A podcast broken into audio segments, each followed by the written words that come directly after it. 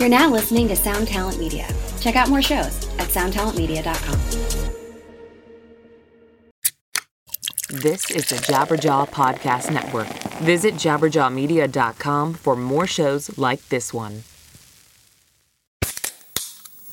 Hey, what's up, everyone? I'm Matt McGachy, the vocalist of Cryptopsy and the host of the Vox and Hops Metal Podcast, where I sit down with fellow metal musicians. We talk all about their lives and music while sharing killer craft beers. If you've ever wanted to sneak backstage and share a beer with one of your favorite musicians, well, Vox and Hops is the podcast for you. This week on the podcast, I had an amazing conversation with Morgan Lander and SJ Jones about Kitty Pig. There is this episode and over 450 other ones to help you enjoy life, metal, and craft beer. So what are you waiting for? It's time to become a Vox and Hops head. Cheers.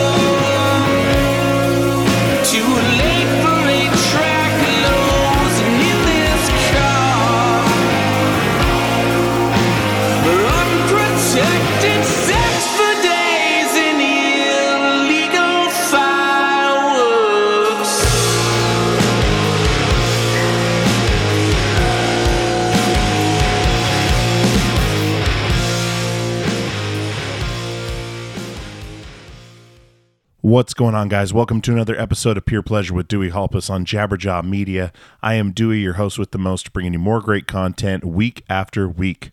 This week, guys, we have Mr. Sonny Kay. Sonny Kay is the founder of Gold Standard Laboratories. It's a record label that has now uh, gone under, but what an influential label it was uh, back in the day. It just awesome, awesome bands. Uh, very, very uh, progressive and just, just an awesome, awesome label. Uh, Gold Standard Labs. I think I first discovered it uh, with the Mars Volta releases, um, and you know just went down the rabbit hole from there. Um, but yeah, Gold Standard Laboratories was his label. Uh, he was in a band called the VSS. He was in a band called Angel Hair. He's now in a band called Mind Rider, and he is also uh, got a book coming out. Well, it's out now actually. Um, it's called Colorado Crew, and it's about the Colorado punk scene. Uh, it's in, it's an incredible book. I ordered it right after I talked to him. Um, I had no idea it was coming out, and that's kind of why we did this podcast to shed some light on that. Um, but go search Colorado Crew, and uh, you'll find it. It's on Amazon. Uh, there's a blog with it as well, so go check that out. Uh, but I mean, Sonny has been some of the most influential bands, you know, in the screamo genre, um, all the way up till till now. I mean, just an awesome dude, and he's also an artist. Uh, he does some amazing, amazing work. Um, so check out Sonny Kay. Uh, check out his artwork. Check out his music. Um, you mean his music influenced a ton of different bands that you may not have known uh, were the influence. So uh, we had a great chat. He's an awesome dude. Um, my buddy Juan from uh, Mars Volta uh, plays bass for Marilyn Manson. Now introduced us, and uh, we got it done. So big thanks to Sonny for coming on. Big thanks to Juan. Uh, all Juan's episode will be out later this month. Um, that was also a good one. So I think you guys are really going to enjoy this chat uh, with Sonny. So purepleasurepodcast.com is the website. Uh, purepleasurepod at gmail.com is the way to email me, um, get me guest ideas, questions, comments, you know, all that good stuff. And you guys have been awesome with the uh, feedback, and uh, we got lots of cool stuff coming to you. So I appreciate you guys coming back week after week. Um, not a lot going on here this week. Just want to get this episode out. Sorry it's a day late. Uh, just had the refrigerator went out at the house, and we had to get that replaced. And yeah, chaos, family chaos. It, it happens all the time. But sorry it's a day late, but uh, we are here and uh, it's coming to you. So, anyways, without further ado, let's get into my conversation with Sonny Kay from Gold Standard Laboratories.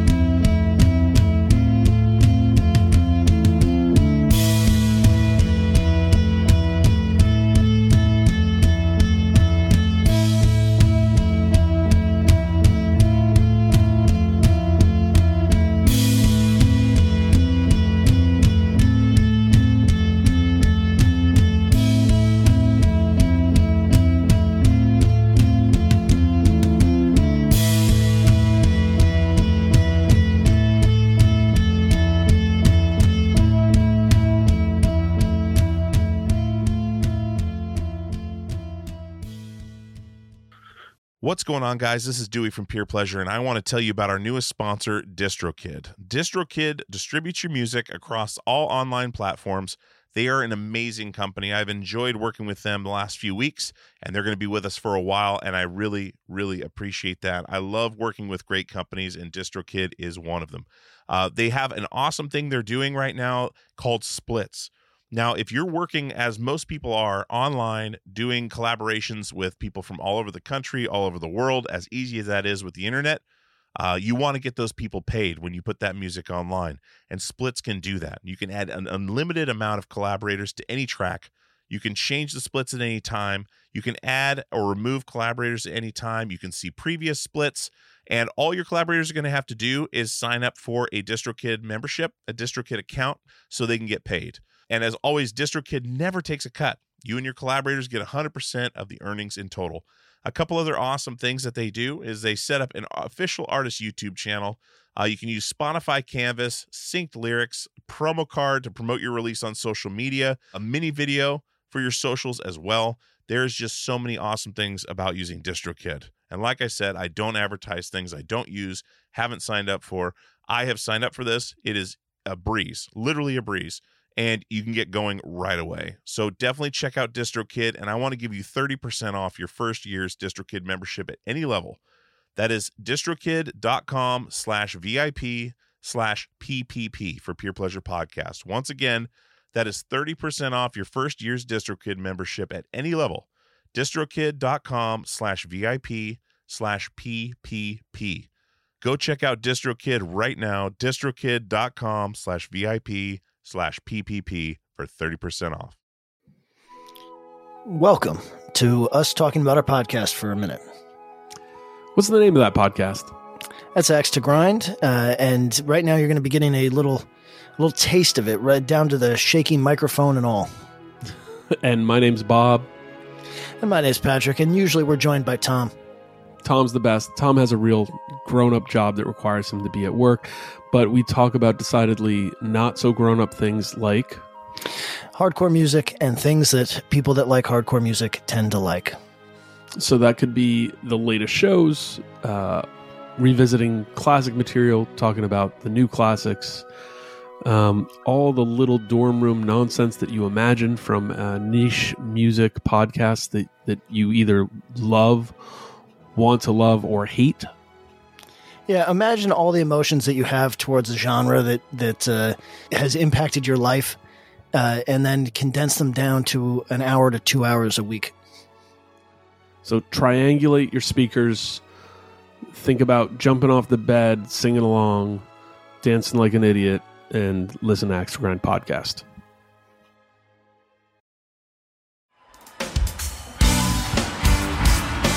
Hello, everybody. I'm Bruce. And I'm Nolan, and this is the Corner of Gray Street podcast. As longtime Dave Matthews Band fans, we set out to create a podcast to dive deep into the past, present, and future of DMB. Not only do we recap and review shows within an ongoing tour, but we revisit past shows from throughout the band's history, conduct interviews with a wide variety of guests with ties to DMB, and create unique and exclusive content like our Concerts on the Corner series. Whether you're a fan of the band or just a fan of great music, we think you'll find something you'll enjoy. We can't wait to see you on The Corner of Gray Street.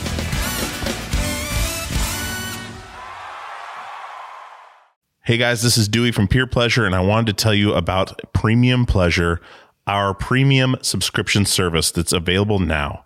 Purepleasure.supportingcast.fm is the website. There's three tiers Tier 1, Tier 2, and Tier 3. Tier 1 is $5 a month, it gets you the ad free experience. Tier 2 gets you access to the Pure Pleasure Passcast. It gets you access to the videos of the interviews. It gets you merch discounts. Tier 3 is $20 a month. That gets you all of that. It gets you the past cast, gets you the video footage, discounts on merchandise, and monthly Zoom calls well, with myself and other guests. We're going to have all kinds of stuff in there for you. There's all kinds of stuff in there for you now.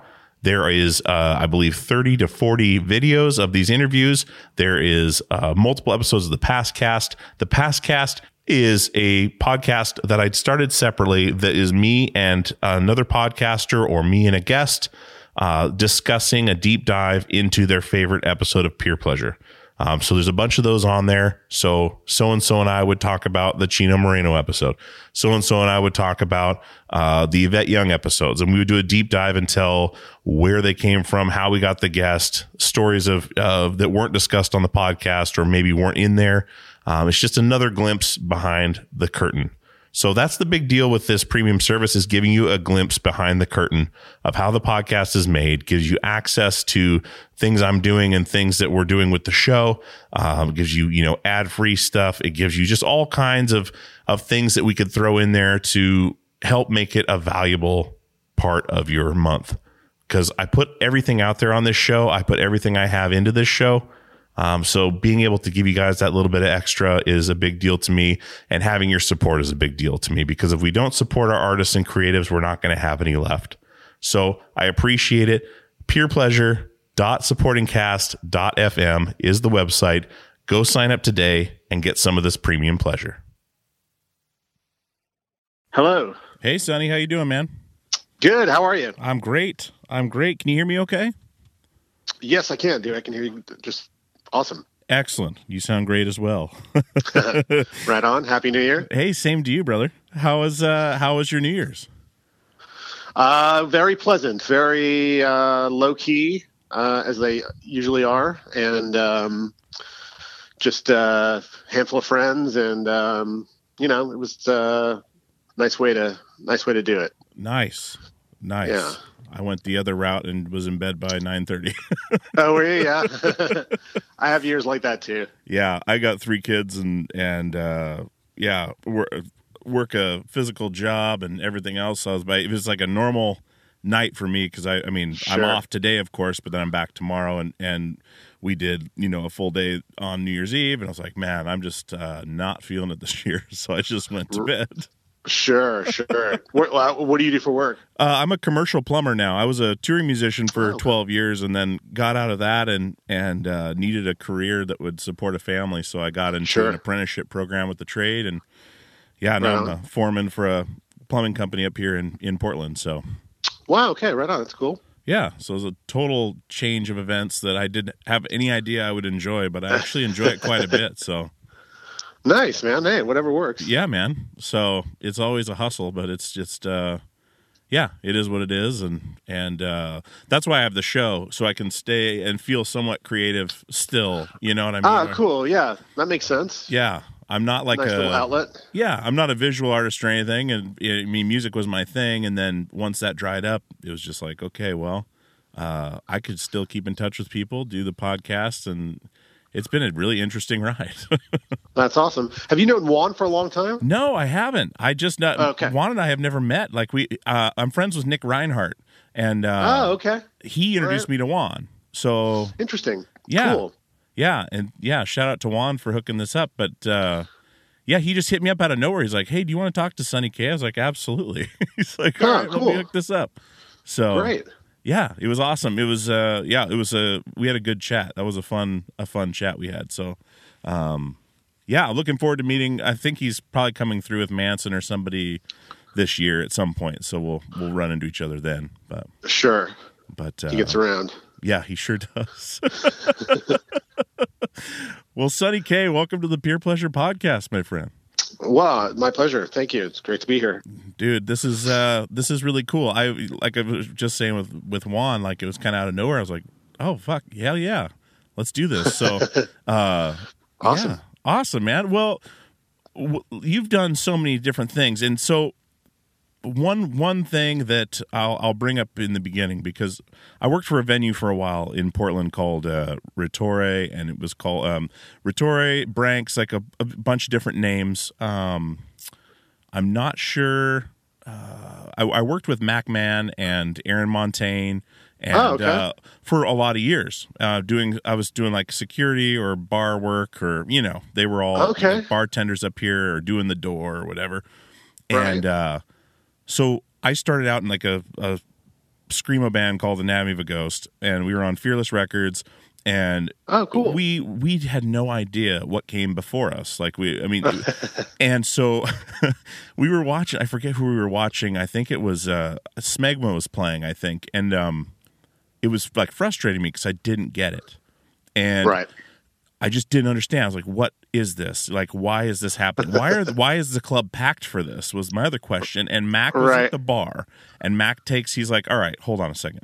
And you, I think you probably know Mac pretty well. Um, Yes. or- so he grabs a pack of like swizzle sticks or whatever, the things you stir coffee with, and he's Mm-hmm. like, "All right." He takes it, picks it up in his hand, and drops it on the counter, and said, "That's music. That was music right there." like what you think is music you i mean you've been fed this stuff blah blah blah music can be anything. And it like completely blew my mind opened my eyes to all this stuff. And there was always this weird album cover on like the the um the the actual record sitting up above the bar which was gems of masochism with, by, by antioch arrow. And i had no idea he i didn't know who that band was. I didn't know anything about Ah, it. And okay. so then i started like he's like you know where this style of music you guys play came from? Like listen to the vss listen to angel hair listen like like like dropping back to all these bands. And i was like jesus christ this is a whole scene i had no idea existed. And uh so yeah so that's how i got into your stuff. So it was like like gsl and all that stuff like going from at the drive-in what's omar doing now? Then i got into gsl and like and that's kind of my foray into that and then found 31g and all these you know?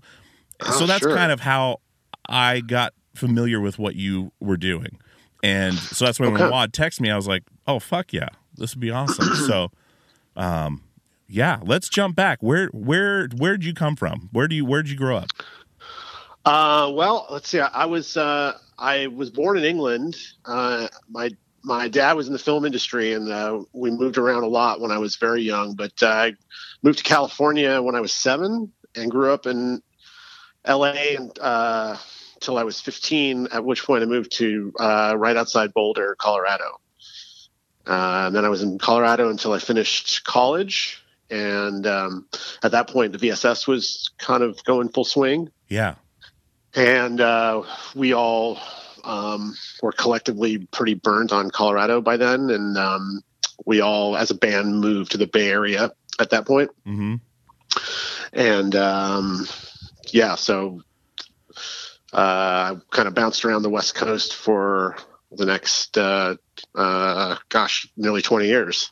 jesus Um, yeah, I've, I've I've lived all over the place, um, but uh, yeah, so that's how that all that all happened. I, so it's it's hard to say where I'm from. I mean, I guess I'm from England, but I feel like um, just as you know, I, I feel like I'm as from Boulder as I am from LA too. You know, Mhm, it's it's mhm. uh, a little bit all it all feeds into it. I I suppose. It's weird how it all works. Like I grew up in Alaska, Yeah. moved out when I was 18, moved to Portland. I've been in Portland ever since. So now I've been in Portland longer than I was in Alaska. So now I can consider myself a Portlander or whatever they call Right? it. But, yeah. Uh, But like you remember more. Your brain was softer when you were in Alaska, so you remember more. it, probably.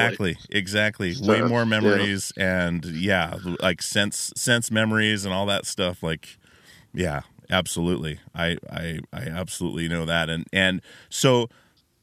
You said your dad was in the film industry, so w- Yes. You come from a musical family, or is it, or was it Not- more of an artistic? Not at family? all. Not at yeah, all. Okay. I'm, I'm, but both my parents are, uh, uh, are, uh, were are my dad. My dad passed away quite a long time ago now, but um, both he and my mom are very. I would consider them, consider them creative people, and um, my dad uh, was. Yeah, my dad was uh, a writer and a film director, and um, was in the industry basically from childhood. Kind of never really did anything else. Mhm. Uh, my mom has been um, sort of a jack of all trades, but um, I feel like a lot of my creative impulse uh, comes from her and um, the very imaginative things that she did.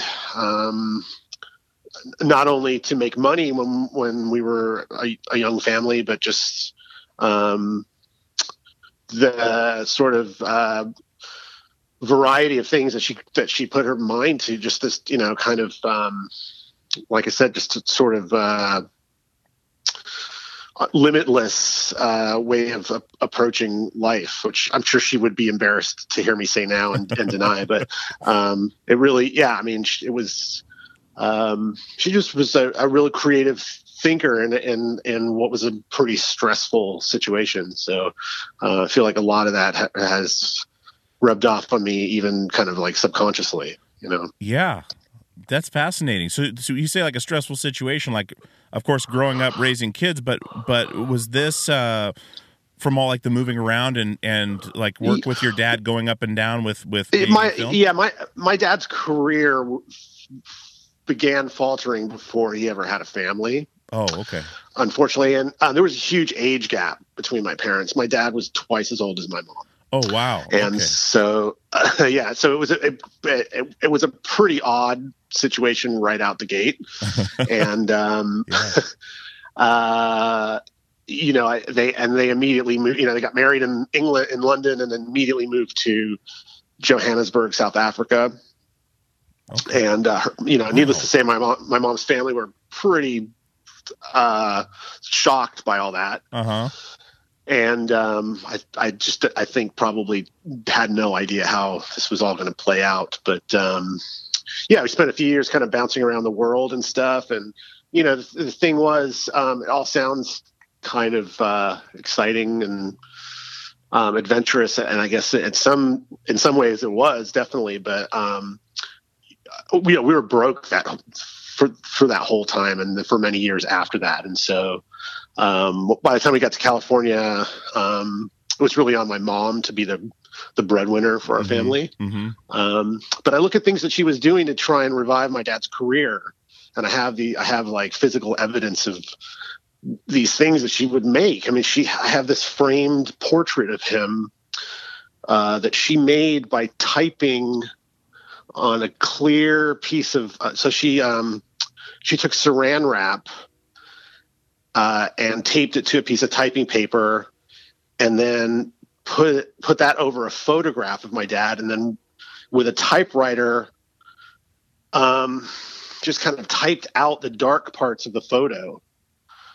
So she wound up with this portrait of my dad, cre- uh, written in in typed the, the typed words of his um, resume. What? I mean, it's like a kind of it's like an amazing, incredibly um, touching thing. You know what I mean? That's it's like this, yeah, and I, and I I just found it in a box one day. I was like, I need to frame this before it gets destroyed. Um, anyway, I, I I feel like it's it's um, wherever that came from in her is. I, I feel more connection to that kind of thinking than I do um, to anything necessarily like connected with filmmaking or anything like that Yeah. if that makes any sense. More kind of like hands-on DIY, graphic like type of uh, yeah, and yes, exactly DIY. wow, that's fantastic. That's something like I remember, like you could do the. There was like a program or something once computers started taking off where you could do that with like a one of those those printers that used to have the the two tabs, Like a dot matrix type dot of thing, matrix, yeah. Yeah, and it would make someone's face out of like zeros and ones or whatever. exactly. It's the kind of thing that you could just run a filter on now in, in a second and not even think about it. Yeah, but it took her probably. Oh my Pro- god, Probably took her six or eight hours to do it. that's insane. That's like the sweetest business card ever. Like the the Yeah. ones where what is it? Um, who does? Uh, Kurt Ballou does the the circuit board as a business card that becomes a fuzz pedal when you put it in a in a body oh and wow, connect it. amazing! It's insane. Oh, yeah. Like like cra- crazy ideas like that, but that's amazing Yeah, and a beautiful sentiment. Like that's absolutely. Wow. And, and you know, and the, and the bitter irony of it, it didn't help his career whatsoever. But yeah, um, it's this amazing relic for me. It's like the closest thing that I have to an heirloom, really, in the family. You know, yeah. But that's like that's like a that's as good as a quilt or a, like anything that the Absolutely. hands touched and. That's straight from her mind, and it shows how much she adored your your father, like, and and was behind him, like like yeah, had his back. No That's doubt. strong. yeah. So um, that's that's certainly I feel like where um, where this uh, uh, kind of spark in in me originates. hmm Do you remember the first kind of uh, the first musical taste you started getting into, and and think how you kind of jumped onto that? Well, um, so uh, yeah, yes, like it, just bits and pieces here and there. My my earliest musical memories are um, my grandfather in England had this huge, um, like a hi-fi kind of uh, thing that was almost like a piece of furniture more than a stereo, Yeah. you know, and uh, he ha- had loved Bill Haley and Rock Around the Clock. Um, I guess probably since it had originally come out, and Mhm. so he would b- break that record out uh, every now and then at, at family functions. So my my earliest memories are of, of listening to um, probably 78 of that. I guess I, I don't Wow. actually what specific format it is. I don't know, but that I would have been like three or four in England hearing that. hmm And then, um, you know, by the time I got to California and stuff, my the first my first real my first record I got was um, was Rick Dees Disco Duck, I think, Wow. or um, or Mickey Mouse Disco, one of those two, one of those two, and that Uh-huh. also, um, yeah, uh, yeah, God, it's kind of all coming back to me now. I also I was also privy early on, just sort of accidentally to, do you know who Meco is? Yeah, yeah. the guy did like the disco Star Wars stuff. Mhm. Like um, I I got those records sort of like promo records, uh, right as all that stuff was happening. I was so confused by it and, th- and didn't really you know. Yeah. But anyway, those were some of my some of the, some of the first some of the first musical. Uh, that's some of the first music that I owned. Yeah. Wow. So so and when did so I know your mom was doing these kind of uh, you were talking about she's doing all these kind of DIY like hands-on and like creative things. But Yeah. did did did your taste for and your your affection for artwork um, come into play at the same time music did? Like kind of just been creeping in and out, or was that something that was completely separate? Uh, I was pretty separate, actually. I, I was encouraged to draw and stuff from the time I was pretty young, and I, I, think I, I had shown a, a little bit of um, a, a little bit of a hardwired interest in that, you know, and Mhm. um, had good penmanship and stuff when I was really young, and um, so I was, you know, for for birthdays and that kind of thing, I was always being given pencils and and drawing pads and that kind of stuff, but. Um, frankly like the art thing was all it was it was it was sort of um, a slow burner kind of for me in the background. It kind of wasn't very um disciplined with it really in any way at all even in even in college which i was like you know which i was going to school to do art for. And and um uh, yeah, by that point, I mean that late music had totally eclipsed art, but the music thing just sort of just started happening, kind of,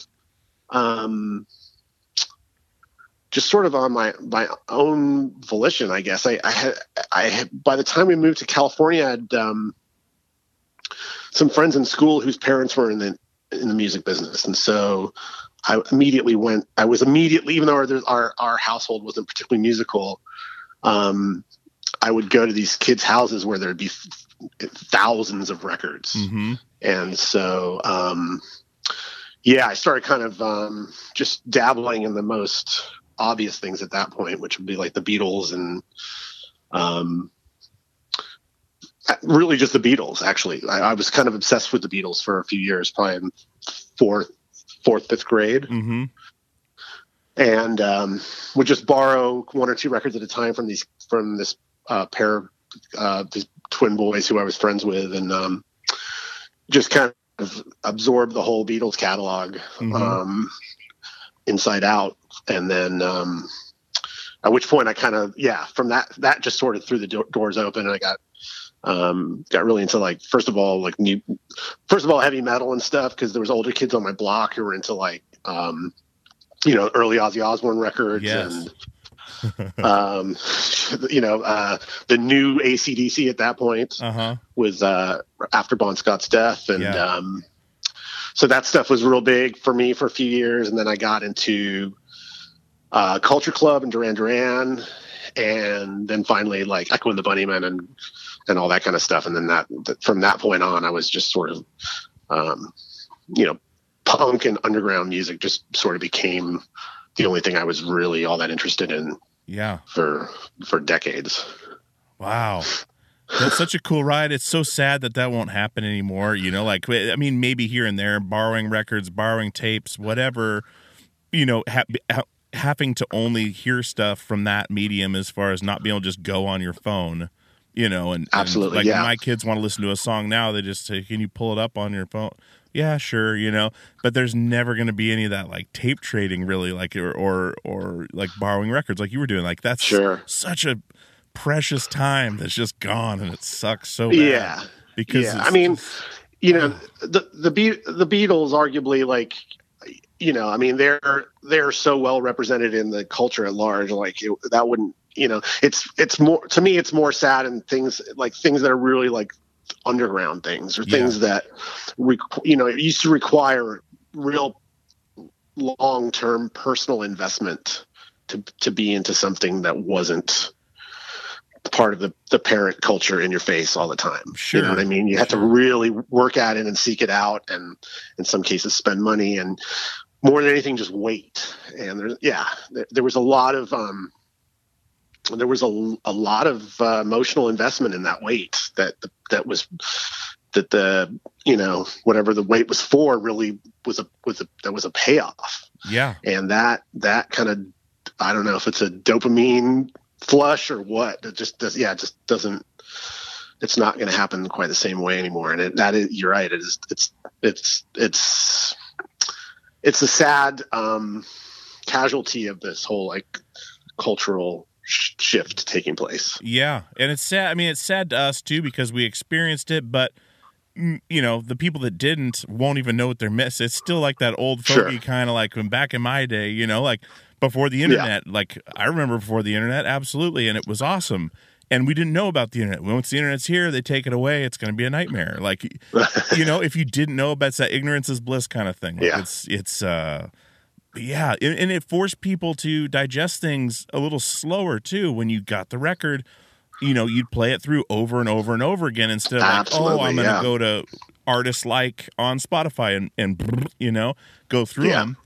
It it forced you to, and you appreciated it. You had the artwork that went along with it that was supposed to. Mm-hmm. Um, uh, there's a this is a tangent maybe, but I, in college I was going through this writing and photography class, and it was like this. Um, it was this credit I needed for something. Anyway, they were talking about how um, how photography changed artwork as far as um, like the Mona Lisa was meant to be seen in a certain room under a certain light, and now you can look at it on the plane, you can look at it in the bathroom, anywhere, any size. You know, it was it was it was not meant to be viewed like that Sure. because there was a, an experience that went along with it, and uh, that kind of ties ties that together in my mind. Where it's, you know you don't have that anymore. Like now it's anywhere. It's on your Spotify. It's on your you know your Yeah. uh, your computer. You're not holding it the the exact way it was meant to be seen. You know, like Yeah, yeah. it's just crazy to me. But And I, I, you know, I'm reluctant to. I, I try not to get too emotional about formats because, uh, I mean, people who really, um, people who really uh, feel passionate about vinyl, for example, like I, I, I, I understand, you know, vinyl sounds warmer, Mhm. and um, you know, people are going to argue the pros and cons of of formats forever. But at the end of the day, they're really just a, a vehicle for the content, which is is what the focus of the emotional investment should be. oh, absolutely. And you know, and like so for me, splitting hairs over records versus eight tracks versus you know streaming and stuff. It's it's uh, that part of the argument. I, I like I just kind of ceased to care about a long time ago. But it's the um, yeah, I think it's the it's certainly like technology will come along with something that replaces uh, or or or maybe not repl- maybe replace is the wrong word, but something something will will will develop that sort of serves the same purpose. yeah. And I, you know, like I I've been anticipating um, the age of like the 3D holographic projector for your living room, so you can have um, you know the Who live at Leeds, like actually have them at any size and scale you want, like Star Wars style, like playing on your Yes. on your dining table, or you know what I mean. Like Yeah. I don't think I don't think that that's that far away, and it sounds kind of weird and silly, but I, I like once that technology is refined, like there could be an incredibly awesome visual component to experiencing music that we haven't even thought of yet. Oh yeah. Yeah. You know that that that that renders the idea of a record cover quaint sure. you know Sure. but until that happens yeah we're sort of in this this weird um, cultural limbo where um, it feels like a real important aspect of something is being lost Man. um, on our watch you know That's It's good. kinda That could be creepy. That could be creepy. The things you could do with that technology. I mean, which has probably Yeah. already been done, but like that would bypass like VR and all that stuff. Where there's this, um, oh my god, I just saw it recently. There's a there's a um, I forget the name of the disease that that comes on kind of like Parkinson's and all that, where it kind of comes on slow, but once you know you have it, you know there's like a certain amount of time you start to lose your speech and your your ability to Oh, speak. right. But so you go through and record a ton of words, just you talking, and then once you once you lose that uh, ability to do that. The when you're communicating through whatever device you're communicating through, it comes through in your voice. Wow that's wild. But it's so amazing. crazy. But like you could have you know like kids now could have home videos and home movies of their parents in like live VR or like hologram like it, like the person never left it's insane wow the, yeah the amount of power behind that is so terrifying but also Yeah. intriguing so we'll never stop we'll keep going until you know the, that's a whole nother thing with the the Sure. AI and stuff. But like that kind of stuff freaks me out, but it also just makes me crazy curious about what could be, you know. And when you brought that up, the hologram, having that like on your coffee table, you know, just like oh, let's watch this show. It'd be like sitting in the nosebleeds, looking down at the at the at the band. It's insane. Sure. And they've already And done that with like, Kanye, really- haven't they, or something? Like they, or something. yeah i mean I yeah i saw the i saw the two-pack uh, oh, Tupac, yeah, yeah, I saw I saw the thing at Coachella a few years ago, which was pretty. I, I don't know. It was unimpressive from like half a mile away, but Sure. maybe up close it's cool. Um, but uh, I would imagine like when the Rolling Stones and people like that play these days, I I would think that there's probably like super high def cameras all, like in a 360 degree array around the stage. I would think so. Just kind of you know, with, Mhm. with next technology sort of on deck. You know what I mean? I, I would think that they're shooting stuff with that kind of thing in mind now. And it, I, I, I'd be stunned if they weren't actually like Yeah. somebody that big, you know? Oh yeah, just a yeah, absolutely. As much content as they can get in as many ways Yeah. to be on point with that. That's that's crazy. That's crazy to think about. I And it sure is. It I makes mean- the whole idea of just like playing a show seem so, you know, antiquated. yeah, Just, you know, rolling up and just just playing to an audience. yeah, it takes it. Yeah, it just completely eliminates all that. Like, just yeah. Oh my god. Well, when did when did when you started doing like uh when you started doing music, like you started playing out and and starting bands and stuff, like that was that was uh quite an interesting time as well. Like just looking back, the fact that it was completely missed on me, like I did not even know about it until I'd already been touring for years and years. I don't know how that escaped me until you know working with those guys at the club. I mean, but then like any of the bands I talk to now, like their influences come so much from that scene. Like even just like like Greg from Vox, like uh, uh this band from Colorado, like I was randomly on Instagram and he posted a picture of Mind Rider, which uh, I need to ask you about this too because I can't find anything on it uh, yeah. anywhere. Like I, I was like, holy shit, Yeah. Sonny's got a new band. Wait a minute, what that doesn't exist online. Yeah, uh, yeah. But Yeah. he's like, Yeah. I haven't seen it, you know, as Sonny Kay band since the VSS, you know, played with so and so. Like, it was, it was, uh, you know, and they're one of the the my favorite bands to tour with. But like, for some reason, we never talked about that whole scene. You know, like it just was past me. But it was so influential. You know, how was that like at the time? Like, like starting those band when everything was just like firing off. Like it was just. I mean, what was that scene like for you when when you were such a big part of it? Well, um, it seemed like there were things going on everywhere at that time. You know what I mean? I, um, I don't know. You know, without without um, s- sort of fixating on the internet re- repeatedly here. I uh, looking back at the '90s now, it sure seems like a, a, a kind of a golden era in terms of just how much interest there was and how much stuff was going on, and how much support there was for everything.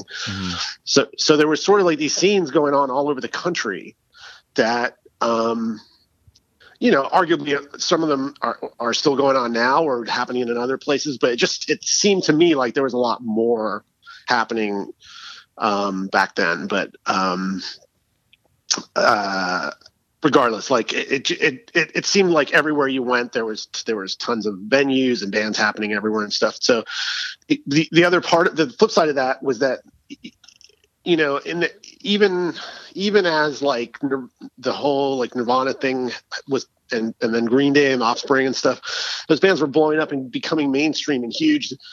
Um, there was still for the first half of the '90s, I would say there was still, or even maybe even beyond, like the expectation of actually like achieving commercial success doing that was not on the table. You know what I mean? Mm-hmm. It like there was there was the, the maybe the hope of underground notoriety and the and the possibility of of of, of achieving the kind of success which would just let you keep doing it for a few years. But outside of that, like um, you know, there, I don't think anybody was necessarily aspiring to anything. So it kind of was more uh, about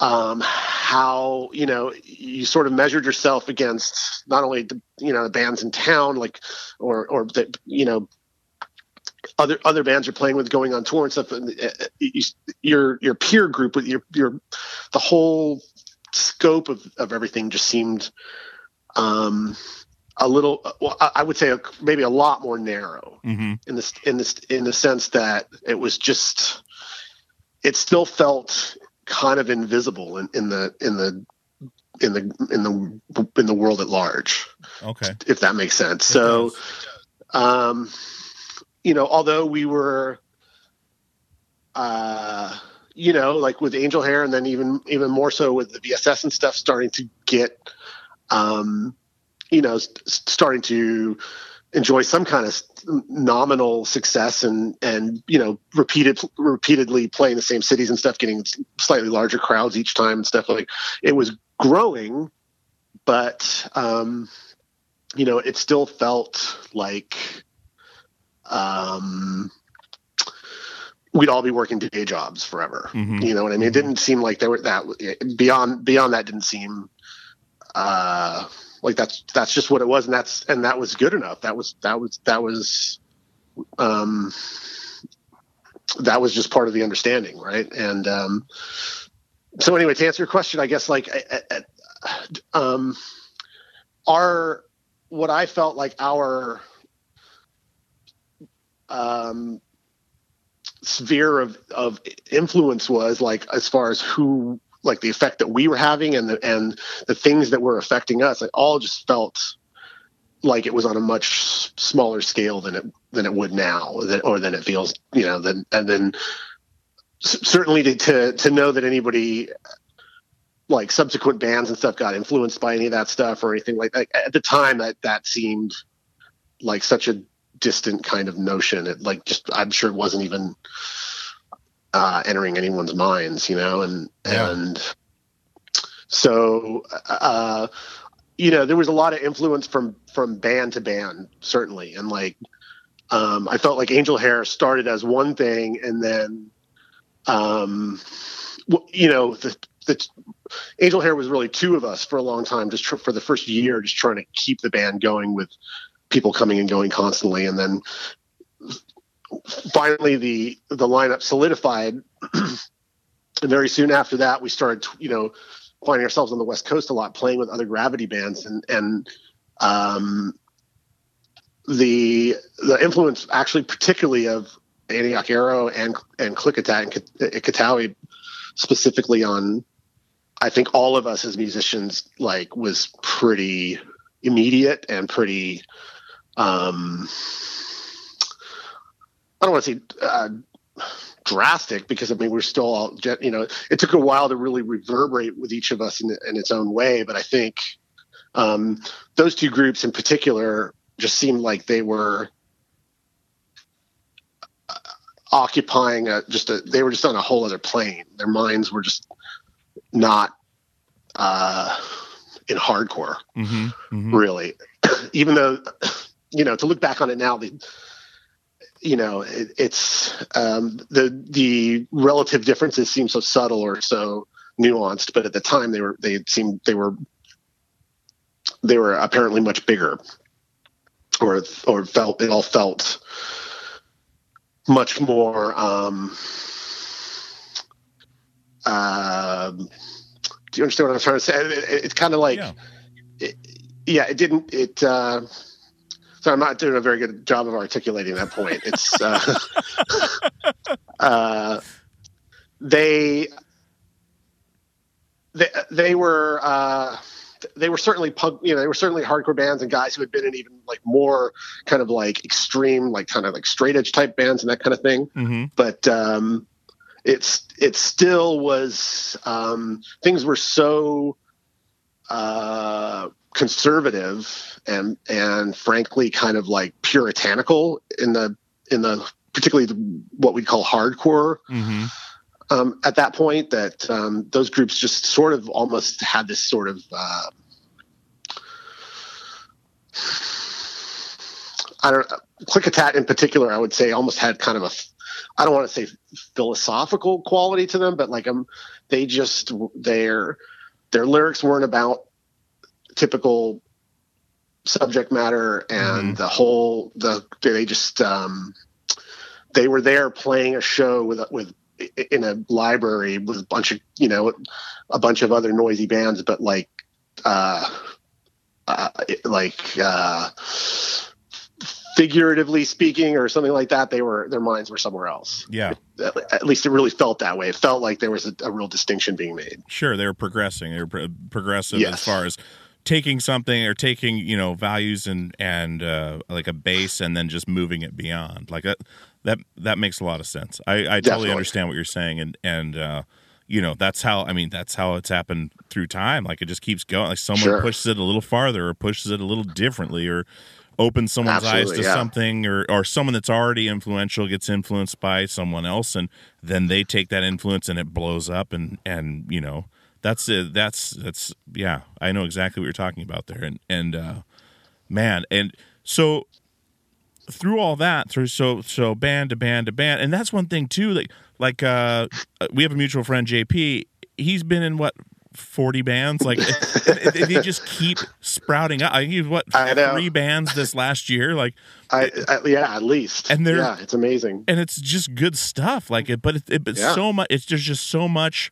um there's so much out there and so much. I mean, they're just contributing so many things as you have to the world. I mean, it's it's it's staggering. It's staggering, and also it seems like there's kind of a fine line there where you were talking about before, like you know, you're still gonna be working day job, blah blah blah. Like that's just, there's still like a purity there where it's not your main source of income you know Mhm. and you do it because you want to do it not because shit i've got a mortgage and so we need to put out another record real quick Yeah. it so Yeah. there's that purity to it so it's really inspiring because the grind is still happening because it needs to happen not because of obligation but because of i have to get this out. Like this has to happen. There's that that fire behind it and that's something i respect about that whole scene that- too is is just how much work went into it you know? Like i was kind of clouded in the you know northwest so like like but like i was in alaska during the the 90s so like i would get you know mail order catalogs from like the berkeley like like lookout records and uh, Sure. stuff like that where we were really starting to get into that because we could play that stuff and learn to play guitar that way. And then after that ironically we got into the the uh, grunge kind of era stuff to where you know i'm at a lock-in for high school somewhere and my buddy has Superunknown by soundgarden. I'm like holy shit this is awesome. To where fast forward like 10 15 years later uh, manny wolfson the owner of Rotture, is like have you heard the first soundgarden stuff? Like come up here. I need to play you some records. And i was like okay. And i was like holy shit And he did Interesting. Ultramega OK. And like this is a whole nother band. Like it's a whole different thing you know? And that's sure. in that progressing backwards which was kind of this fun discovery um which brings us back to the first thing we were talking about. But um yeah just that pet that passion was there in the bay area too and it was also there in in seattle and it was all over the place but Sure. it's so Yeah. cool to hear about you know this to me this scene that was i had just not been exposed to until after it had happened you know like and Sure. uh so when did you when did you decide to start gsl and like what was the inspiration for that Uh, so there was a lot of um, there was a lot of stuff going on in, in Colorado, but Denver and Boulder primarily, um, and there there always had been um, ever ever since the sort of you know ever since punk started, it had had a presence there, Mhm. and um, you know Je- Jello Biafra famously comes from Boulder, and um, you know. Uh, other people were drifting in and out of town. It's just always had this kind of weird allure for kind of like underground personalities. Um, but uh, you know, back in the early '90s, there was there was there was all this stuff happening, but really nobody um, documenting it or no. Some of it, so much of it, just kind of coming and going um, without without leaving any kind of um, you know uh, memento behind. And um, uh, you know, like so many places, a lot of stuff was just was generic. But you know, I I've always felt, and I, I don't. It's not it's not purely just um, having lived there and feeling emotional or nostalgic about it. Like, it definitely was um, a very uh, unique. Um, uh, arc to the things going on in Denver. And um, to that end, as a matter of fact, I've just uh, co-published a book with uh, old good old, old friend of mine from that time, all about this stuff because we feel very strongly like there was a lot of um, really interesting things that that were overlooked for for you know going on three four decades four decades now. So it's nice to be able to start to um you know turn over that rock a little bit so to speak. This is a book that's out Um, now? Yeah it's, as, as a matter of fact it's just come out last week. Are you serious? What's it called? Yeah. It's called colorado crew. Colorado crew Um, okay yeah and it's actually uh, subtitled denvoid 2 it's the sequel to a, a, another book um, my my co-writer Bob uh, put out uh, a few years ago, which was about Denver in the more in the 80s, like 82 to 88 era, and then this Uh-huh. new book it covers 88 to 96. oh shit i'm gonna check that out after this this is that's awesome i had no idea yeah, This is yeah, great. it was uh, yeah fortuitous timing actually with us doing this. Yeah. Um, so so trying to you get the kind word of out. you kind of got into to GSL. It's- uh, I had Ian MacKaye on the show a while years ago. And he was talking about like disco. He wanted to be like a curator or historian, like kind of document Yeah. this scene. It's kind of the same thing where Exactly. someone Yeah. needs So to there was- document this. yeah, there was all this stuff going on, and I felt like if you know if if we had been in the Bay Area or in New York or uh, you know uh, some other place that had a had a long history of stuff to it going on and being documented that these groups um, would be getting that kind of treatment, and because they were in Colorado um, and and uh, you know, there was just there there was nobody there to do that stuff. Bob, who I did the books with, um, did start a label. When I first started becoming aware of hardcore and started going to shows and that kind of thing, he was the local dude putting out local bands on you know seven inch records. Mm-hmm. And um, once he stopped, that kind of was it for for uh, a couple of years. He he um, he moved away for a while and then came back, but uh, it was sort of in that interim that there was this you know this kind of like explosion of stuff started happening, and so I at first I did. Um, uh, there was an, another guy in a local band, a guy named Jared, started a label called Titanic Records, and um, he put out a couple records for a band that I was in before Angel Hair and some other local bands, and so I was instrumental in in that with him, just like designing stuff and and what have you, and very quickly that evolved into like just the urge to really want to,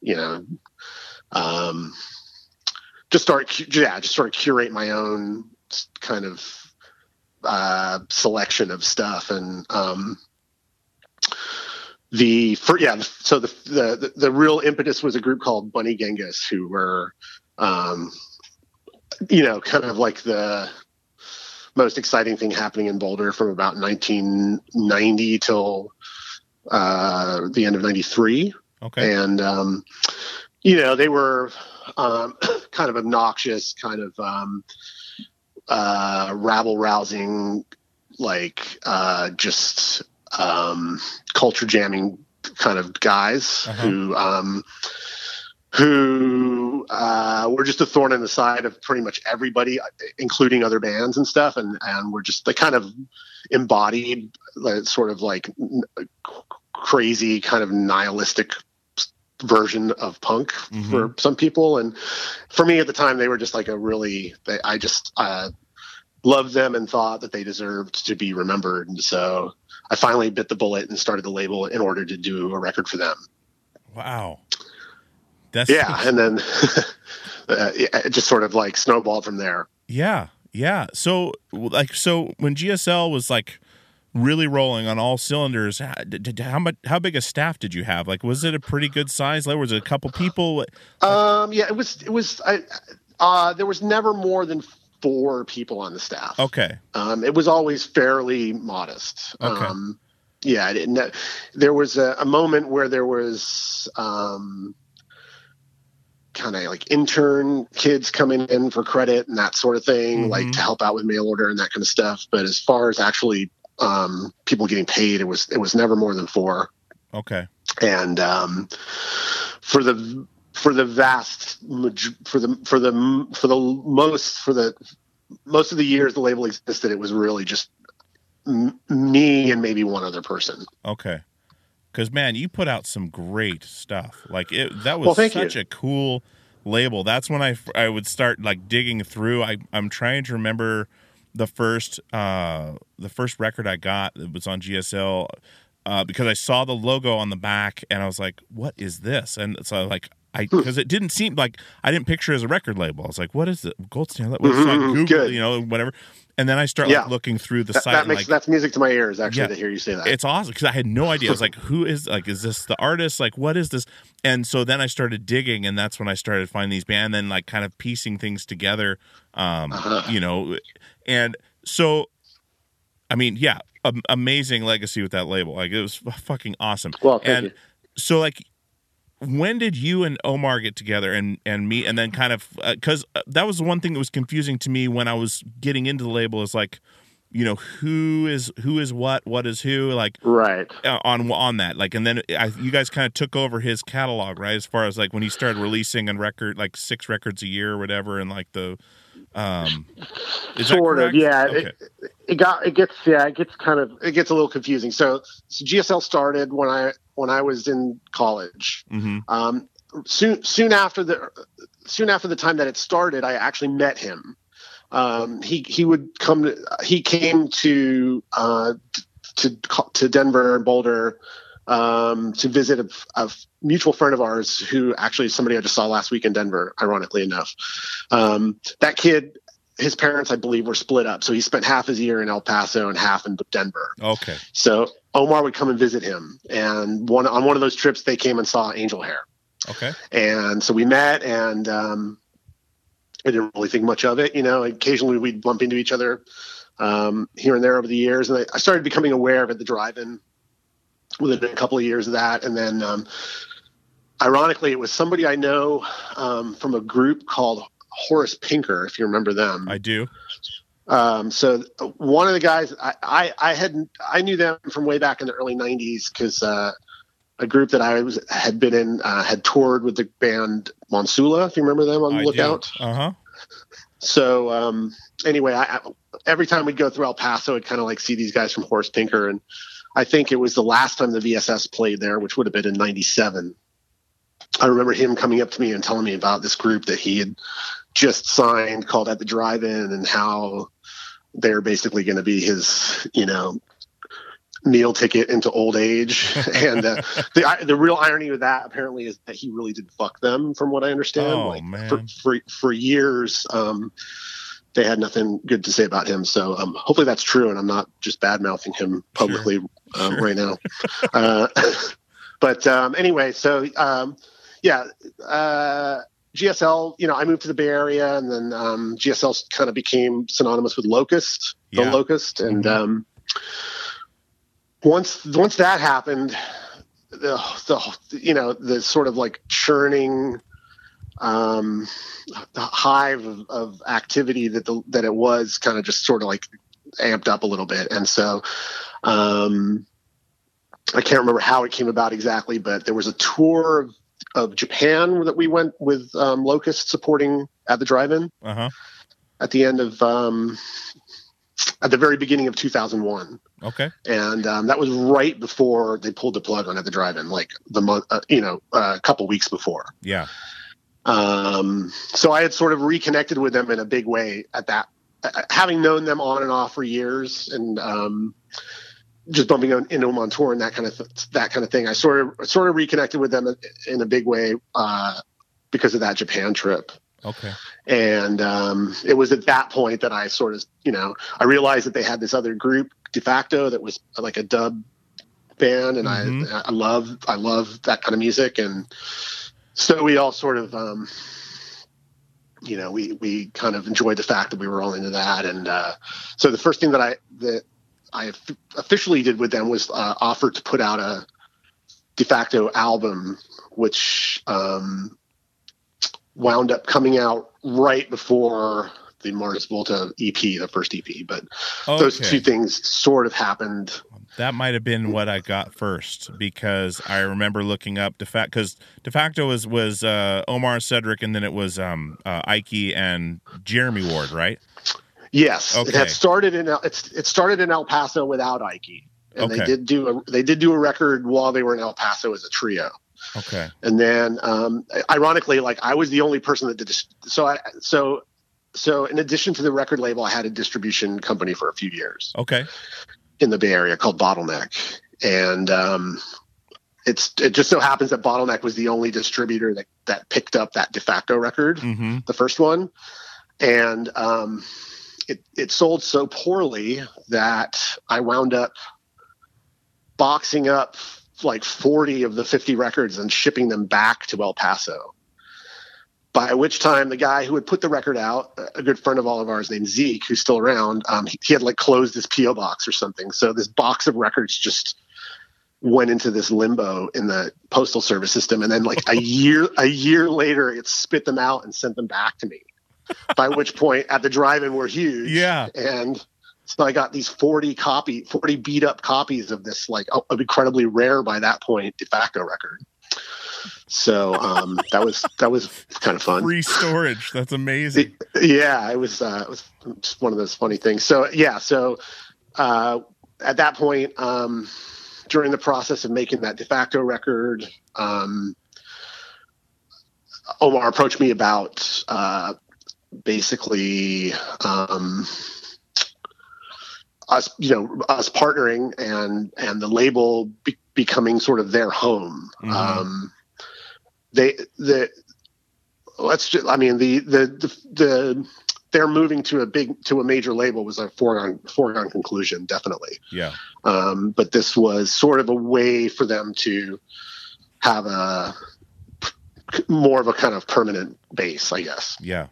Okay. as as impermanent as it actually proved to be. But Sure.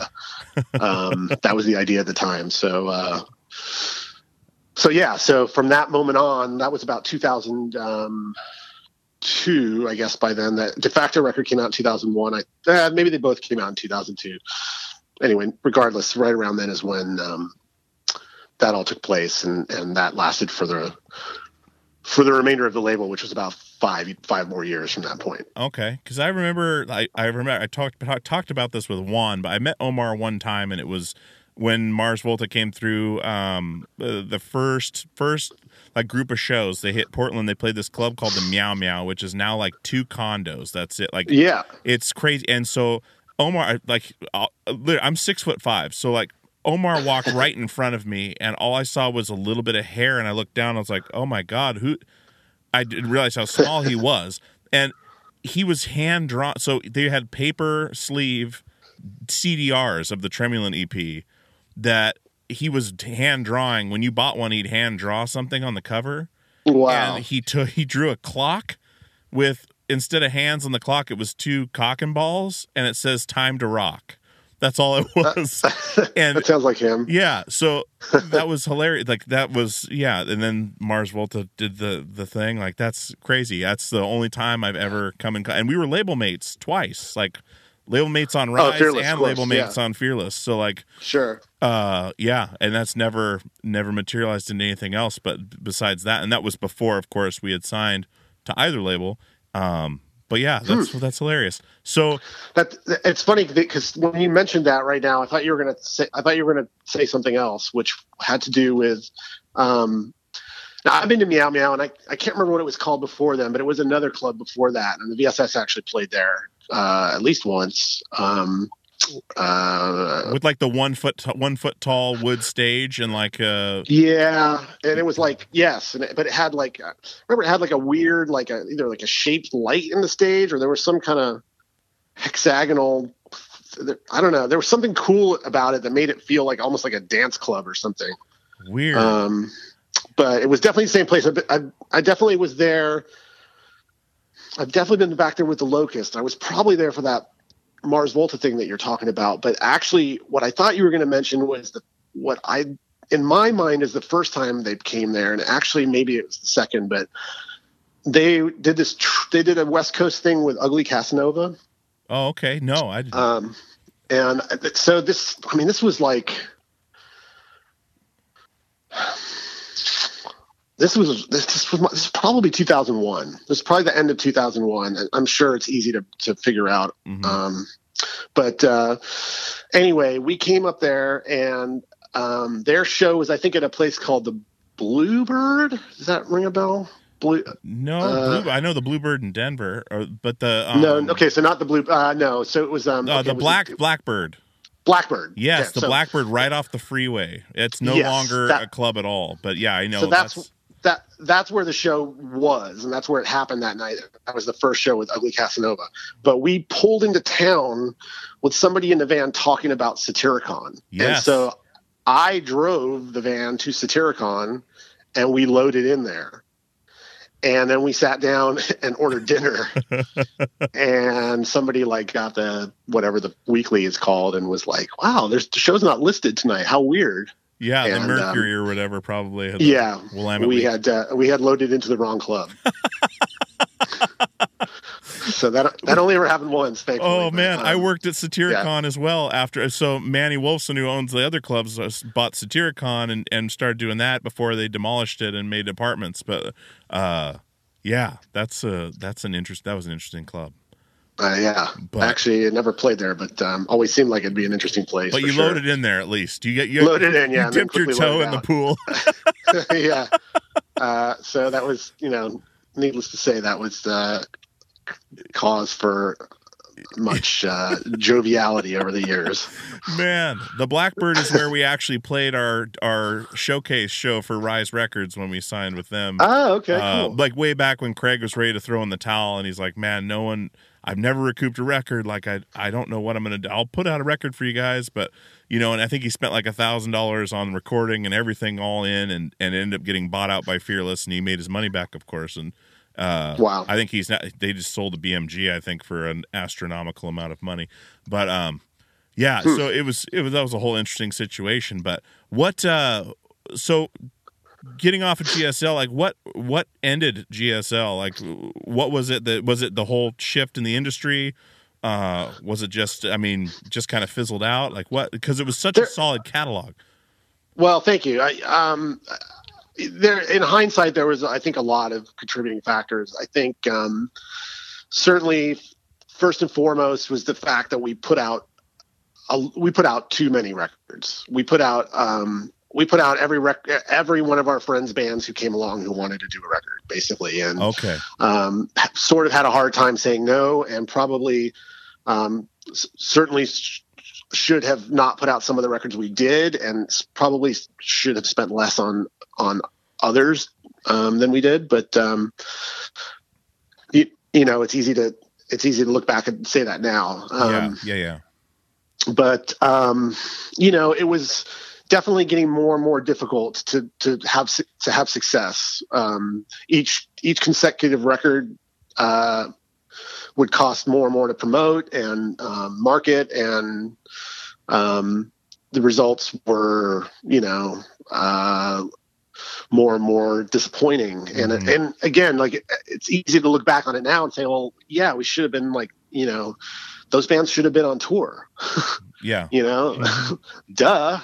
But um you know uh in the in the zeitgeist of the moment and the and it, certainly in the you know and I, i've had this discussion with a lot of other record labels um who were part of the system that we were and not even and other and and other systems. You know it's like you get into a situation where it's kind of like the you're you're the impetus is there. You're, you're compelled to just constantly be putting stuff out Yeah. um, to to sort of maintain a steadiness to the whole to the whole business model. And uh, you know that's that's that's opening up the door for for a lot of um, compromising I think. Um, uh, you know it's, but yes the, the the changing industry the um, you know I remember that I, I I remember it as the Christmas of 2006 as being the year everybody got iPods. And I, I don't know if I'm right about that or not, but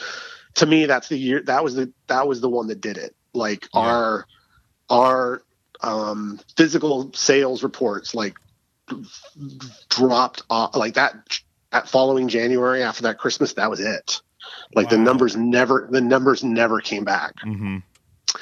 So, you know, there was there was all of those factors, then compounded by the fact that the single most popular thing that we had, the Mars Volta, who were up, yeah, I mean, they, they were like in a league of their own sales wise. But the mm-hmm. irony is that like the major label got to press the CDs for a dollar and sell hundreds of thousands of them, and we were pressing twenty five dollar records and selling them for twenty four dollars Jeez. you know, not all the time. I mean, we, you know, we, we, we managed to rectify that one pretty early on, but the very, that very first pressing of Deloused in the Comatorium, we, we actually lost money on each copy of.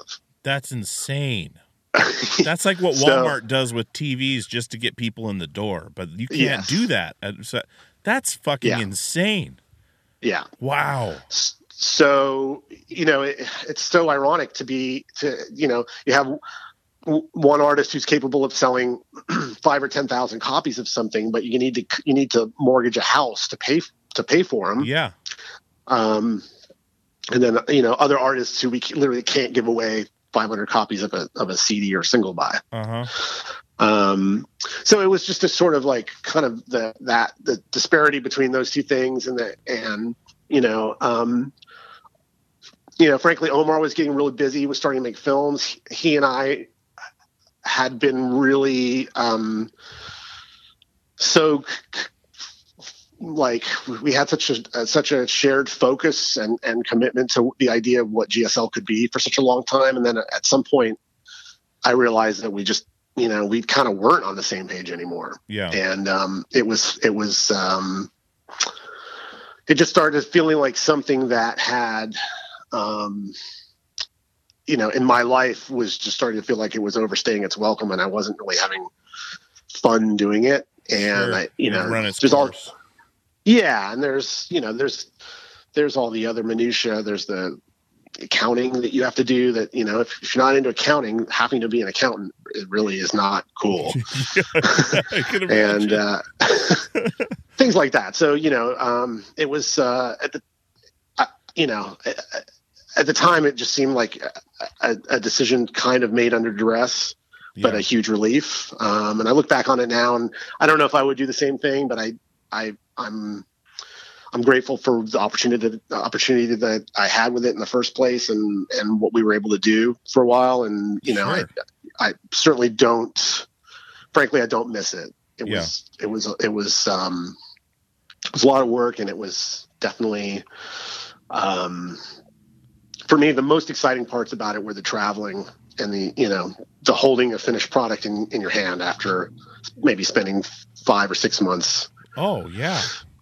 you know trying to bring it into creation but be outside of those moments it was just um not uh something i could see myself doing for a long time Yeah.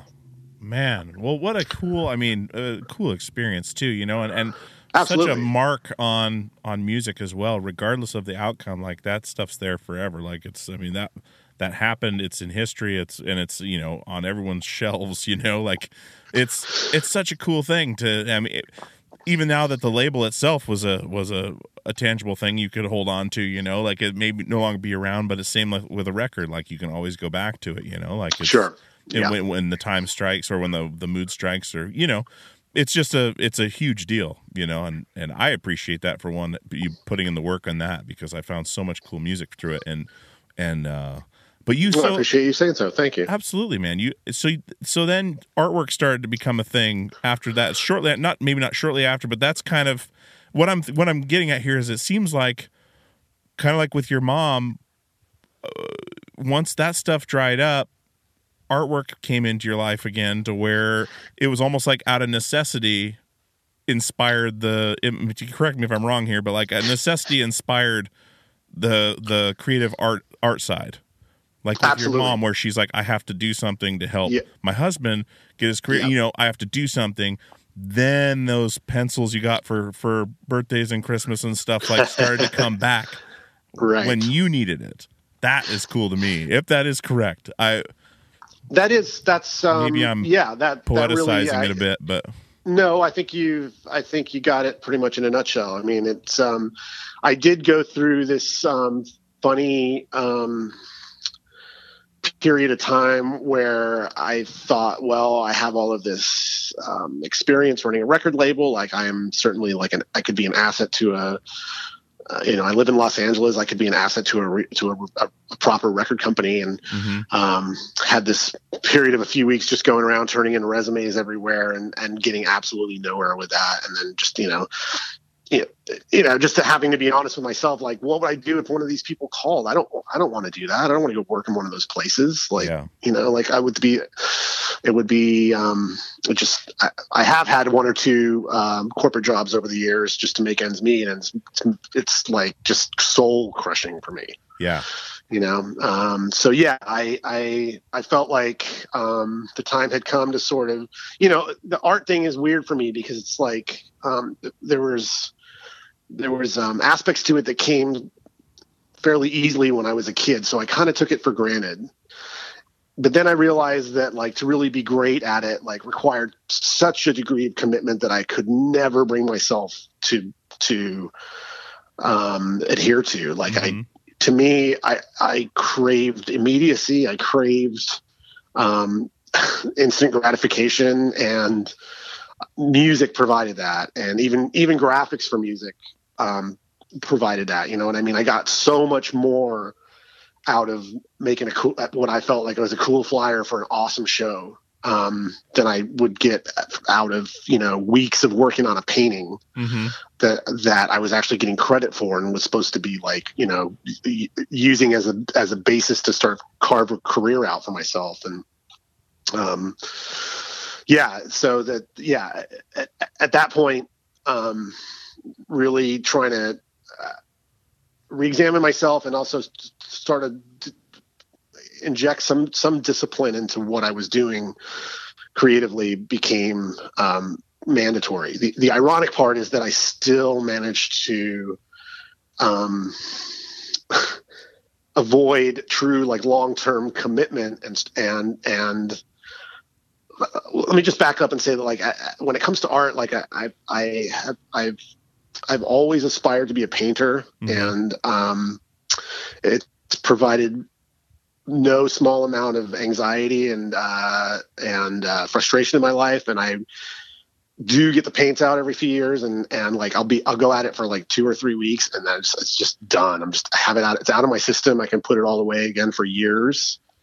But it never really goes away. It's always there. It's kind of this, you know, I'm anticipating like being 85 and like spending all my days like, you know, standing in front of a canvas because I just you know until I, I I can't imagine when I'm going to have enough discipline or focus to actually really knuckle down and do it Mm-hmm. until then. But um, the did so so this is this is my long way of saying that I although I did embrace art, I did it while still embracing the uh, immediacy and the the, the um, instant gratification part, which which digital totally um, dovetailed with. Mm-hmm. So, like at, at this moment where this need came along for me to sort of reinvent myself, so too did um, Google Google Images and um, uh, you know all of that's my, the whole like um, the art the the art thing for me developed out of stuff that I was doing for GSL first. So Yeah. I, I I you know just out of necessity I was making ads or catalogs and that kind of stuff all the time Mm-hmm. and so that definitely like you know when it when it time when it when it came time to just you know really focus on making art i felt like i'd already kind of laid the the foundation with that a little bit with that stuff so um the transition wasn't that difficult but um you know it was uh frankly for me like the biggest obstacle with all of that was just overcoming my own personal hangups about the perceived artistry of that stuff if that Mhm. makes any sense like i still i still have mixed feelings about whether what i do is art Really? yeah that's probably weird and i'm probably that's probably not what people who buy my books or whatever want to hear Yeah. Like, but um i you know i i do it because i feel utterly compelled to do it and i have never made art that has satisfied me as much but i but i don't know if it's art Well, it's see that's an honest that's an honest uh an honest um deal there where I think people will appreciate that, you know, like knowing how the artist feels about their own work, you know, like it that's an interesting take. I've never I mean questioning it like that is interesting to me. You know, because you are compelled to do it. You know what I mean? Like that's I- that's yeah. it right there. Regardless, and I and I bel and I believe in the and I believe in the images and I believe in the message that's in some of them or the or the you know the the, the absence of a message in others but um you know I I it's the weirdest thing I, I it's really an odd thing because it's something I feel absolutely like I was put here to do Mhm. but I but I I find myself looking at it sometimes and wondering um what that you know what what value it has um what um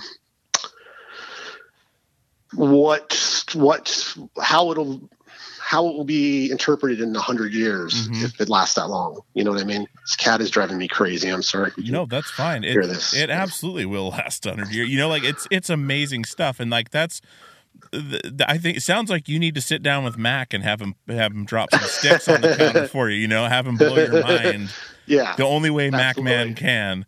And you know, like, yeah, I love I love how you critique what you do and and with an honest heart. You know, like it's it's all, but what you're creating is fantastic. I mean, it's it's I I appreciate it. You know, uh, as small as that is, like I appreciate what you're doing, and it's it's really really cool. And and uh, you know, art is what is it? The artists. I, there's so many quotes about art, and and you know, but Yeah. I mean, what really defines it? I mean, and, and it's all how people kind of perceive it. You know, like if if someone if someone like myself or someone down the you know the person walking their dog over in the park across the street comes across what your books are, you know, like and they're blown away by it. I mean, mission accomplished.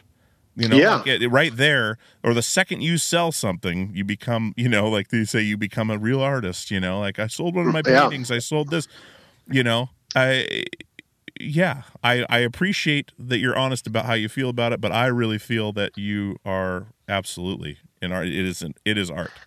I'll say it right now. It is art. Son. Well, thank you. I, I mean, I, I appreciate you saying that. And, and truth, truthfully, in my own life, like you know, I, I like if if art is, if, you know, if art is something that tr- that the artists traditionally suffer for, I definitely feel like I've suffered for mine. Oh, you know what I mean? Like yeah. I haven't lost, I haven't, I haven't been destitute. I haven't cut an ear off or any of that stuff. But you know what I mean? Like I've definitely chosen, um, the, uh the road that feels that feels right for me and, and Yeah. the and the and the and the path that, that you know the the um I can sleep at night and feel and feel like I've you know I'm being true to myself but it's definitely um there have certainly been opportunities to to take things in a different direction from time to time and and I just it's just I I, I can't Yeah. you know Well, some people just aren't made to. You know, the one thing to think about in perspective is in today's climate, someone who goes about things their own way in a DIY style where you don't have a retirement or a pension waiting for you. You don't have I mean you've taken your own path. You've learned you did accounting, right? Fucking hate that shit, but you did it because you had to do it. You know, Yeah. you have suffered for what you do. You know, like that and even now like you've done things your own way, but you have to keep grinding to make it day after day after day. You can't Absolutely, just yeah. rest on your laurels.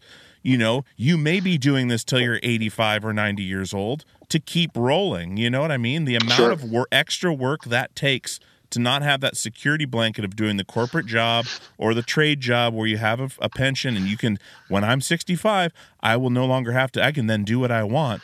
You've Mm-hmm. spent your whole, so the the risk reward there is is terrifying and Yes. that itself is suffering for art and the fact that you're compelled to do it that truth behind it is massive like that is what's going to keep you going till you're 100 years old you know what i mean yeah Where you I, I absolutely think you lay right your head on that. your pillow whether it's in the nursing home or it's at at home you know you're in front of your canvas you're doing it your own way man like that's Mhm. i mean i talk to a lot of people on the show and there's not everybody is is in that vein you know where i mean that's a unique thing where very very rarely is someone compelled to that that uh, magnitude of of this is what i'm going to do. I'm going to be you know 50 60 years old and i'm still going to keep doing this you know mm-hmm. regardless of not having the safety net and we're going to see where it goes you know because you have to.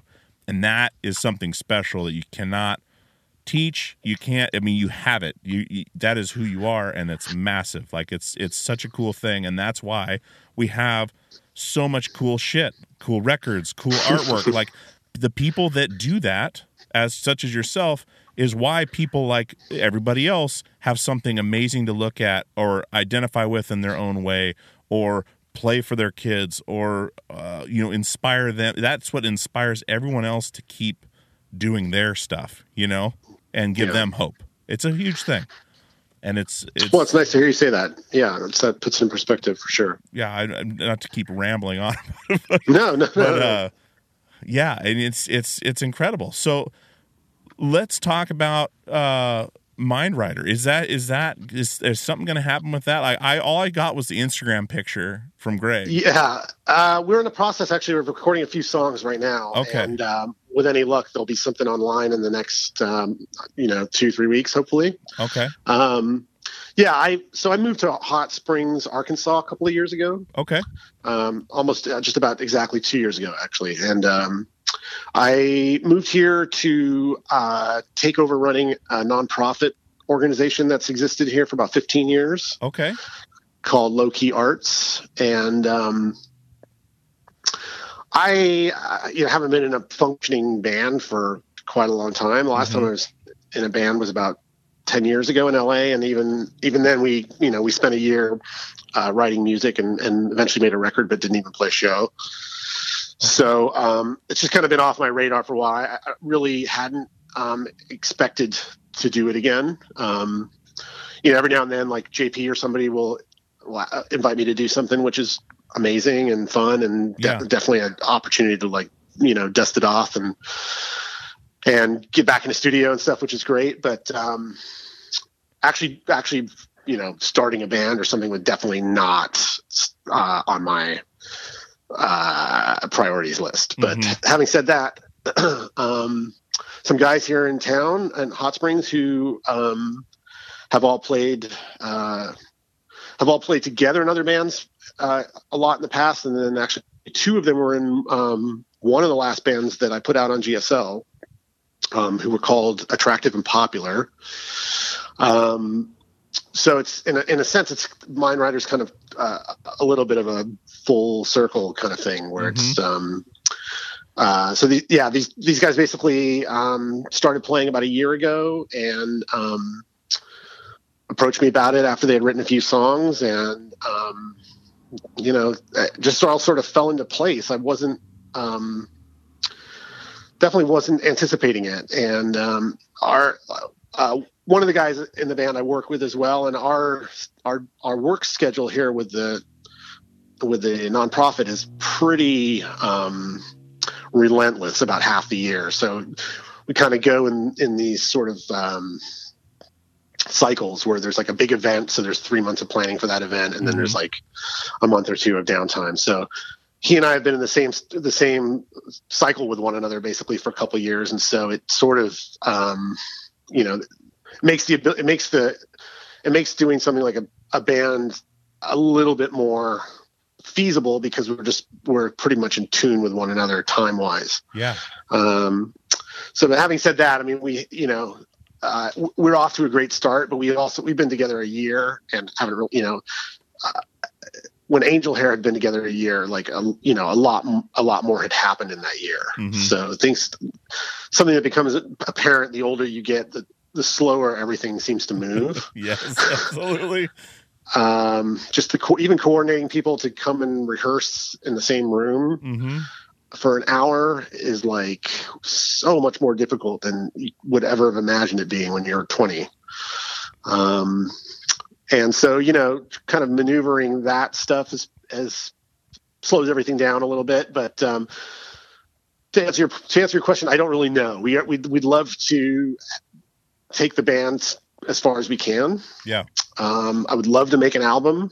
Um, certainly would love to be able to have the band be a vehicle to tour. And, you know, to me, that's always been the most rewarding part of all of this is the travel part, hmm like above and beyond anything. Like I just want to go and see the world and, and, you know, um, music's always been a, a really a incredible way of doing that and meeting people and, um, certainly something I miss. That's probably the thing I miss the most. So if we could do that stuff, I would be thrilled. Um, beyond that, I don't really have any expectations because, you know, in, in a sense, I've already done everything I ever wanted to do with it. Mhm. And now it's just sort of um, the stuff that just feels good or sounds like, you know, going and playing three shows in Texas with Locust Sure. because they would ha- just because they would have us was incredible. You know what I Uh-huh, mean? uh-huh. Like um, things like that. You know, I, I, none of us, I think, are super excited about spending six weeks, you know, playing VFW halls to four people or any of that Yeah. stuff. Like, um, but you know, if we had the opportunity to jump on something somewhere or you know, if any of our previous um, experience means anything that, that means enough to somebody to book us somewhere, and you know, there's a cool opportunity to be had, then we'll definitely do that. Awesome. Well, man, so uh, beyond that, I don't know. That's amazing. I, I, if, when you have when you have stuff recorded, definitely shoot me an email because I, I would love to hear it. And and uh, yeah, Definitely will. I, uh, where where can I where can I snag this book that you were ta- the Colorado Crew? Ah, okay. So, um, uh, Bob's Bob's uh, publishing imprint is called Robot Enemy Books. Okay, Um, but having said that, there is no website. So he um, he is selling the books off of a blog, uh, which is just a big cartel site. If you search "Big Cartel Colorado Crew," you'll find it. okay, perfect. Um, but it's also it's on Amazon and um, is you know re- readily I think available there and can ship internationally and everything. And um, Does the same money exchange hands if I buy it through Amazon, or is it better to buy it through the blog? um, I I think we get a couple dollars more through the blog. I'll do it through the um, blog. I I like to support as much as I can because I yeah I use Amazon for all sorts of like random household crap, but when it comes to artwork and, and actual creative works, I like to whatever the most money gets to to the creator. Fantastic. Uh, is the way I go. So I'll do it from the blog. I'm gonna I'll put up um once I find that and w- when the episode comes out, I'll I'll for sure put that in all the show notes and everything so people can snag this book because that that Cool. sounds rad, dude. I'm I'm stoked. 322 pages Jeez. of uh, blood, sweat, and tears, but mostly uh, sweat. Yeah. Not much, not much blood, not much tears. Not much more Um, sweat than anything. Yeah, but like you know, any any band um, or an, anybody who made waves in Colorado in the '90s is likely to be in it. That's awesome. Um, so yeah, we're we're very very proud of it, and um, hope people get a kick out of it. Awesome. Well, Sonny, dude, I this has been awesome. This has been one of the fun, like most informative, cool chats I've had in a while, man. This is well, really awesome, cool. dude. Thanks, I, thanks, man. I'm, I'm glad to hear that. yeah, thanks to shout out to Juan and uh, yeah, and, and JP for just being awesome. And then uh Yeah, yeah, dude, I Thanks, I guys. really enjoyed uh our time, man. I I don't want to take up much more of your afternoon. I let you get back to to life, but um yeah, we'll good, we'll be in touch after this and and we'll work out a time that best suits this coming out. Um I've got like Cool. you know, I always record a bunch and then I have everything and then I kind of who has who has what coming out and and kind of go about it that way. Um but uh, yeah, we can work all that stuff out afterwards. But uh, dude, thank you so much. And and I say this pleasure, a lot of man. Times, you. but thank you for your contribution to music and uh, you know to art in general and just like the the amount of hours I've spent listening to things you've either had a hand in or created yourself has has enriched my life in a big way. So I, I mean, from the bottom of my heart, thank you very much.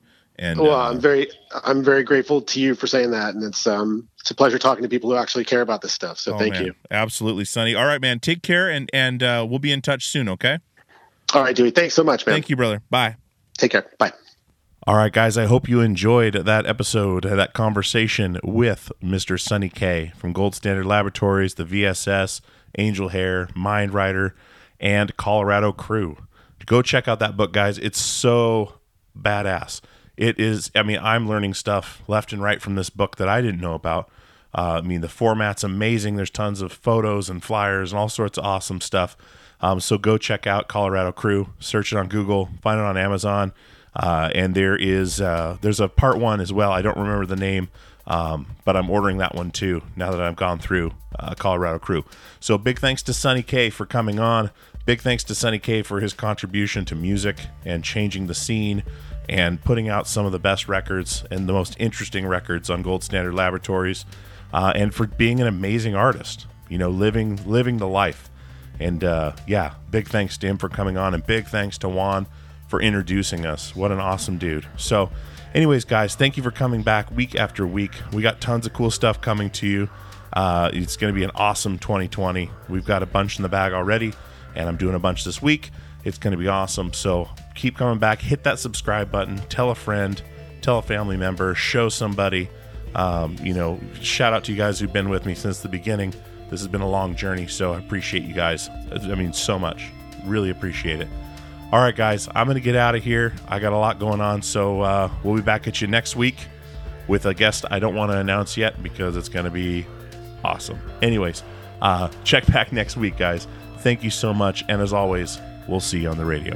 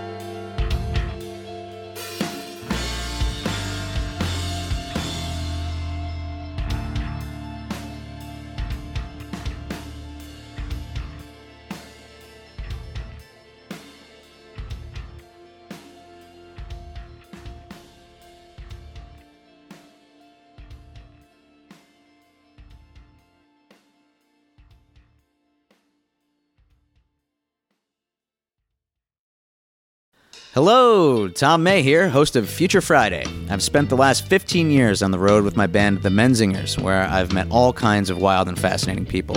So I started a podcast. On Future Friday, I talk to fellow musicians about the moments that made them, their passions outside of music, and the curiosities that tie us all together. I've also talked to the likes of UFO researchers, magicians, soldiers, and documentary filmmakers, and I'm constantly searching for folks that can shape and change our view of the world. You can check out Future Friday wherever you like.